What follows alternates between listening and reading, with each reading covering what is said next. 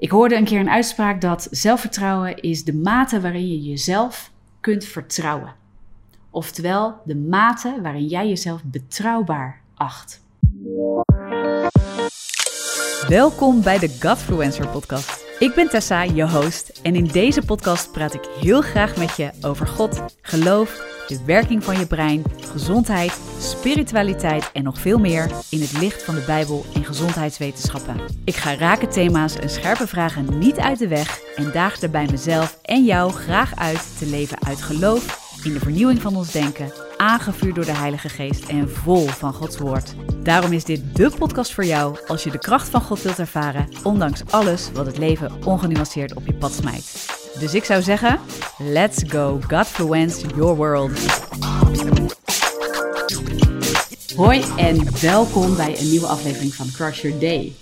Als je zit te luisteren via de podcast, zorg dan dat je daar geabonneerd bent en als je kijkt via YouTube, zorg ook dat je daar geabonneerd bent en klik even op de bel, zodat je altijd een melding ontvangt als er een nieuwe aflevering online komt, zodat je niks mist. Nou, en dat gezegd hebbende, ik um, ben met het onderwerp bezig van zelfliefde en liefde, althans een, een serie daarover. En ik kan er nog heel veel over uitleggen, maar als je wilt weten waarom ik geen voorstander ben van de term zelfliefde en zelfs een beetje Ehm, nou, weerstand ervaar bij die term als het gaat over de wereldse uitleg daarvan en de manier waarop dat uh, vandaag de dag heel erg gepromoot en gehyped wordt. Um, en heel erg leidt tot de zelfgerichtheid en heel erg bezig zijn met jezelf op een manier die wat mij betreft um, ja, te egoïstisch is, laat ik het maar zo zeggen. Uh, waarbij ik dat vrij zwart-wit neerzet, die definitie. Als je dat nog niet hebt uh, gehoord of gezien vanuit deze serie, zorg even dat je de eerste of de voorgaande afleveringen ook kijkt, luistert, zodat je daarvan op de hoogte bent. Want vandaag wil ik het met je hebben over zelfvertrouwen. En ik geloof dus niet dat zelfvertrouwen gebouwd moet worden vanuit zelfliefde en zelfgerichtheid en jezelf voorop stellen en alleen maar dat alles moet draaien om jouw geluk en succes. Maar dat het veel meer gaat over een liefdevol leven leiden en een goed beeld hebben van de liefde van God. En ook een goed beeld hebben van jezelf in en vanuit die liefde van God. Nou, anyway. Ik wilde weer een hele leuke, korte uitzending maken. Uitzending, aflevering. Waarbij ik eens met je wil delen van joh, twee oorzaken die mij enorm hebben geholpen, die inzichten. Uh, van onzekerheid, waardoor onzekerheid heel erg in je leven kan blijven spelen. En een manier, of ja, meerdere manieren, stappen die je kunt zetten of waar je eens over na kunt denken om meer zelfvertrouwen te bouwen op de manier waarvan ik geloof dat dat in lijn is met Gods liefde. En laat ik je eerst meenemen in twee van de punten waarvan ik denk dat dat onzekerheid in stand houdt in je leven of blijft veroorzaken in je leven. En een van de eerste oorzaken, een van de grootste oorzaken, toen ik daar op die manier concreet mee werd geconfronteerd, dat iemand me vertelde: joh, dit is een grote oorzaak van onzekerheid in je leven. Gewoon in het algemeen, maar ik ging ook wel gelijk reflecteren op mezelf en dacht: ja, hmm, daar heb ik soms behoorlijk last van. Ik ga je zo uitleggen waarom. Um, maar is het volgende. En het gaf bij mij echt, omdat, omdat het zo concreet werd verwoord, gaf het mij echt een eye-opener. Dus ik, ik noem hem expres ook als eerste. Uh, want ik vind hem ja, hij heeft bij mij gewoon heel veel gedaan, omdat ik daardoor heel veel concreet kon gaan aanpakken in mijn leven en ook heel concreet nog steeds mee kan werken in mijn leven. En dit is hem.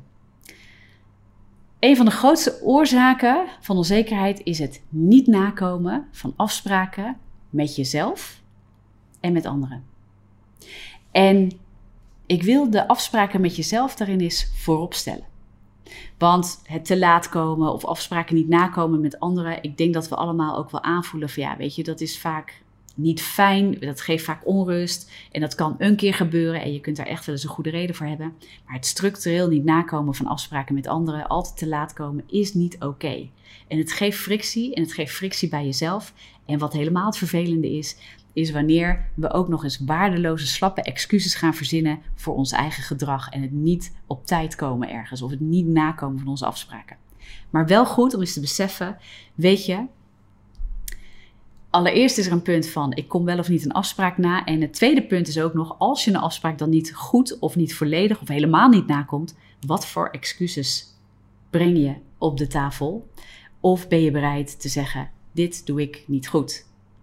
Ik heb eigenlijk geen excuus. Ik ben gewoon te laat vertrokken. Ik had moeten incalculeren dat er allerlei files op de weg kunnen ontstaan. Ik weet dat zo langzamerhand wel. En ik moet dat beter voorbereiden. Of ik, nou, noem het op, verzin het. Maar heel vaak, en als je heel eerlijk bent, betrap je jezelf daar ook, denk ik, veel vaker op als dat je lief is. Maar buiten het feit dat we dan afspraken misschien structureel niet nakomen, uh, hanteren we ook nog eens waardeloze excuses. En daar moet je van af willen. Want ten diepste houdt dat in stand dat je het gevoel van falen hebt, dat je uh, chaos hebt, dat je agenda altijd onrustig is, omdat je uitloopt, omdat je nooit op tijd bent, omdat, omdat je te veel in je agenda propt en daarmee ook weer afspraken niet na kan komen, omdat je eigenlijk geen goede tijdsinschattingen maakt. Weet je, is irritant voor jezelf en voor anderen, maar het is sowieso irritant. Maar dit is ook wat er gebeurt, heel sterk gebeurt, als wij de afspraken met onszelf niet nakomen. Want het niet volhouden van sporten, het niet volhouden van gezonde voeding, het niet volhouden van, um, nou noem het, noem het, elke afspraak waar jij een doel aan hebt gesteld, waar je voor wilt gaan, waar je uh, zelf achter staat, waar je van jezelf zegt, dit vind ik belangrijk in mijn leven. Maar je merkt keer op keer, ik kom mijn afspraak met mezelf niet na.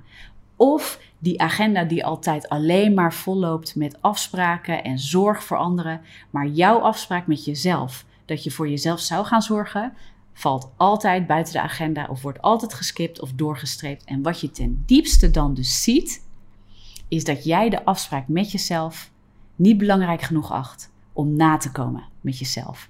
En dat vond ik een enorme eye-opener toen ik dat ooit eens hoorde en recht voor mijn tetter kreeg.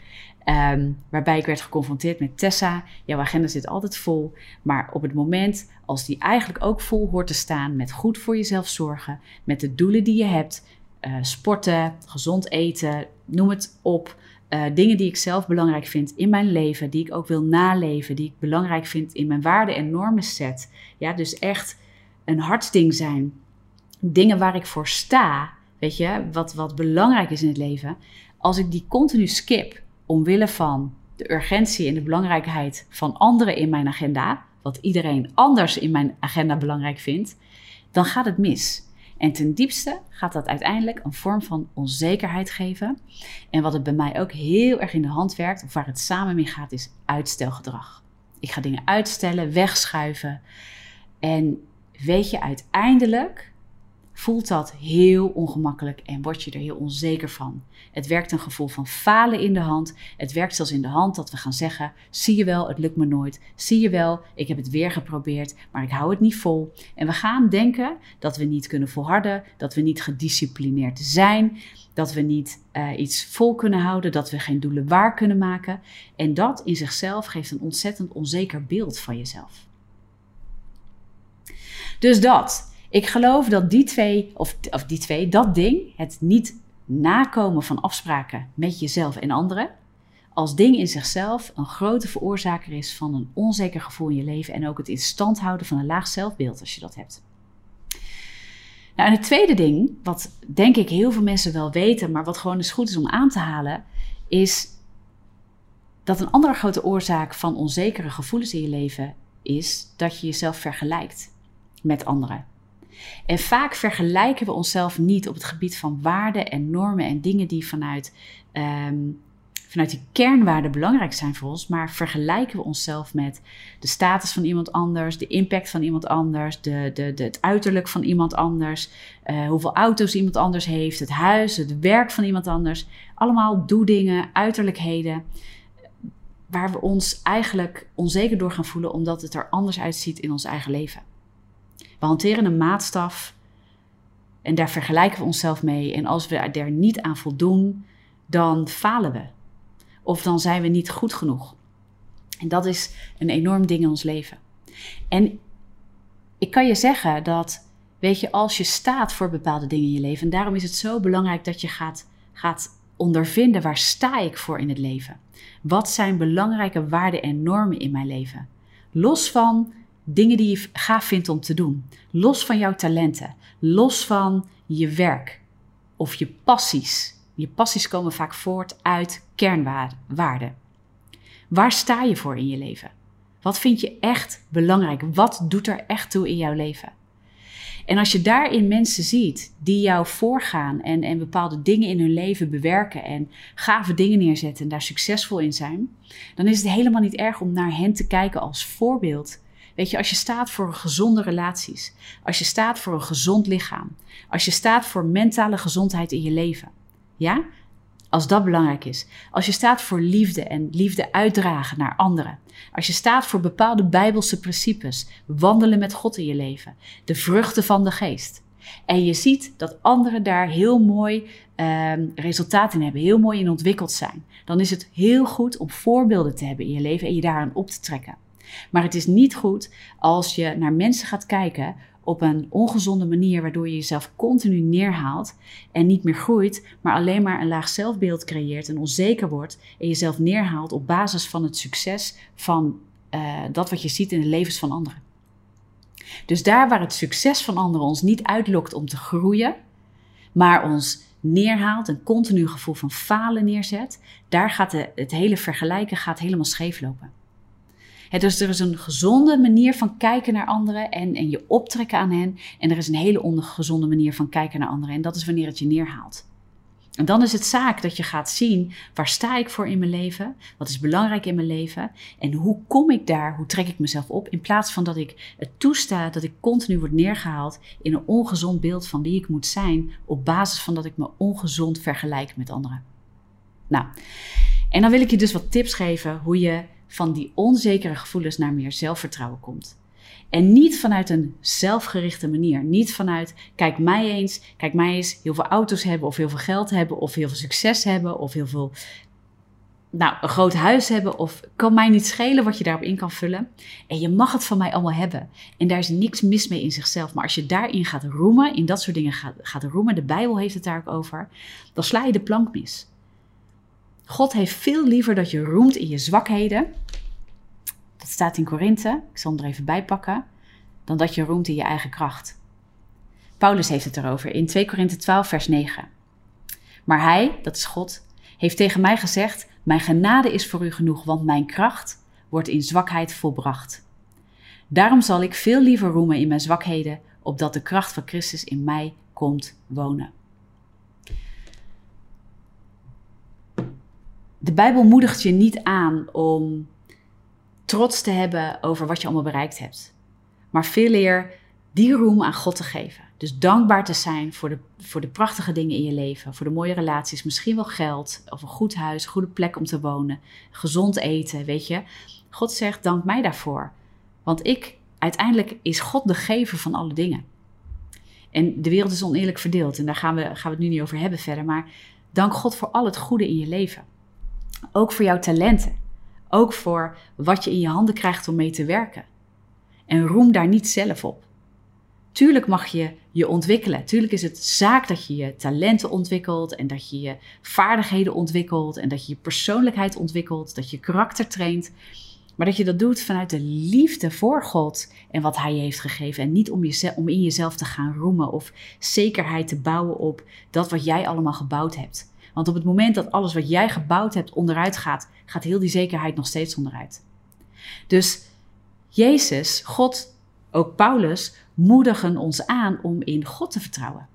En niet in onszelf in die zin. Niet te roemen op onze eigen daden en op wat wij denken dat wij allemaal goed hebben gedaan. Want dan gaan we onszelf ook verheffen tegenover andere mensen. Daar waar we ons in onzekerheid storten, als we ons vergelijken met andere mensen, gaan we hetzelfde doen als we uh, denken dat we zekerheid bouwen en roemen in dat wat wij allemaal bewerken in dit leven. Dus dat is niet de manier om zelfverzekerdheid te bouwen op een, nou, in Gods ogen goede manier. Maar ik geloof wel dat het goed is om af te rekenen met onzekerheid en zelfvertrouwen of zelfverzekerdheid te bouwen vanuit wat God ons leert. En hoe doe je dat nou praktisch? Nou, als je kijkt naar die twee punten net, die ik aanhaalde over um, afspraken nakomen met jezelf, dan is dat eigenlijk een manier om zelfvertrouwen te gaan bouwen. Om af te rekenen met onzekerheid. Dat doe je door afspraken die je maakt met jezelf en anderen ook na te komen. En om niet als het niet lukt of als je verzaakt met zwakke excuses te komen.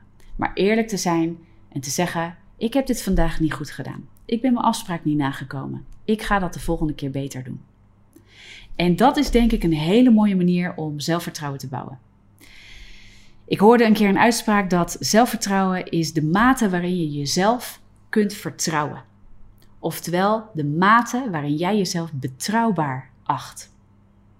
In het nakomen van afspraken met jezelf, in het nakomen van afspraken met anderen, maar ook in je woord en je daad. Dus een stukje integriteit. Dus naast het nakomen van afspraken, wat zijn dingen waar je voor staat in het leven? Wat zeg je dat je voor staat en wat doe je? Wat zijn de acties die je daaraan koppelt? Als je zegt dat je voor bepaalde dingen staat, sta je er dan ook voor in je daden? En ik denk dat dat ook een manier is van zelfvertrouwen bouwen. Dat als we weten dat we te vertrouwen zijn op ons woord, omdat we ook doen wat we zeggen. En als je weet dat jij het beste van jezelf geeft. Er staat in het woord: het doe dingen als voor de Here. En dan geef je het beste van jezelf. Als je dat doet, dan weet je dat je het ook goed hebt gedaan. Weet je, en dan gaat het niet over of jij de beste bent in vergelijk met anderen. Maar als jij weet dat je het beste van jezelf hebt gegeven en als je dingen niet beheerst, dat je je best doet om het te leren en te gaan beheersen, dat je daarin ook het beste van jezelf geeft, dan hoef je niet de beste te zijn, maar dan geef je het beste van wat er is en je bent bereid te leren om er beter in te worden en het goed te beheersen en tot goede uitvoer te brengen. En als je dat doet, dan bouwt dat zelfvertrouwen. Want dan weet je dat je daarin kunt vertrouwen op jezelf en dat je altijd het beste van jezelf hebt gegeven. En dat zijn gewoon een paar tips om zelfvertrouwen te gaan bouwen. Kom je afspraken na, wees integer en doe je best. En als je fouten maakt, daar niet bang voor te zijn, maar daar ook weer van te leren en door te groeien. En de mooie aanvulling op die laatste vind ik dat je dat ook doet als je geen zin hebt. Dat je ook gaat sporten als je geen zin hebt. Om even die afspraken met jezelf na te komen. Maar dat, dat je ook het beste van jezelf geeft in je werk als je vandaag geen zin hebt. En ik denk dat dat een hele mooie en belangrijke aanvulling is. Eigenlijk misschien wel op alle drie de punten. Is dat je het ook doet. En ook laat zien als je geen zin hebt. Als de motivatie er niet is. Als je tegenslag hebt. Maar dat je er dan toch voor blijft gaan dat je dan toch jouw waarden en normen en de dingen waar je voor staat en de afspraken die je hebt gemaakt en de doelen die je hebt gesteld hoog acht en belangrijk genoeg vindt. Ook als dingen er anders uitzien vandaag, dat je er toch voor gaat. Nou ja, en dat wil ik je meegeven. Uh, ik denk een hele praktische aflevering in dit geval. En ik hou van praktisch. En bij sommige onderwerpen is dat wat makkelijker en bij sommige onderwerpen wat minder makkelijk. Maar in dit geval dacht ik, weet je, ik heb daar heel praktische tools voor gehad in mijn eigen leven. Laat ik dat ook eens delen met jou. Want ik denk dat je er gewoon ontzettend veel aan hebt. En uh, bij deze, neem het lekker mee. Ga ervoor zitten. Schrijf dingen eens op. Durf eens die confrontatie met jezelf aan te gaan. En ook eens te zeggen tegen jezelf: Oei, ik kom hier mijn afspraken niet na. Met mezelf niet, met anderen niet. Of je hebt een mega uitstelgedrag, wat daar ook in valt. Weet je, durf die confrontaties aan te gaan met jezelf. En durf dan ook eens te kijken hoe je stappen zou zetten. Maak het eens concreet hoe jij daar wel kunt komen. Hoe je daar wel in gaat bewegen. Ondanks hè, waar je nu misschien zit, dat je die groei kan gaan pakken. En dat je het kan gaan omdraaien. Om van een onzeker gevoel naar een veel meer een rustig gevoel, een vredig gevoel en daarmee een meer zelfvertrouwend gevoel of een betrouwbaar gevoel naar jezelf te krijgen en eigenlijk meer zekerheid op te bouwen in, eh, in dat gebied van je leven. En uh, niet meer zo met die onzekerheid te kampen, maar eigenlijk ja, zeker te zijn in de dingen die God je heeft gegeven, in die Hij reeds bereid heeft voor je om daarin te wandelen met, uh, met vertrouwen in Hem, in dat uit laten werken in jou, waardoor je ook die onzekerheid eigenlijk, dat je daarmee breekt en mee afrekent. Yes? Dus ik hoop dat het je enorm heeft opgebouwd. En uh, als je deze uh, podcast, deze uh, afleveringen, als je ze gaaf vindt, uh, deel ze lekker met anderen. En nou, weet je, misschien vind je het ook zo gaaf en ben je echt fan van de boodschap. Weet je, de missie van Tessa van ons Ministries is natuurlijk eigenlijk dat mensen in de kracht van God kunnen lopen. Ondanks alles wat het leven ongenuanceerd op hun pad smijt. En dat ze daar echt in kunnen wandelen. En uh, steeds meer van gaan ervaren in hun leven. Dat het echt wordt in hun leven.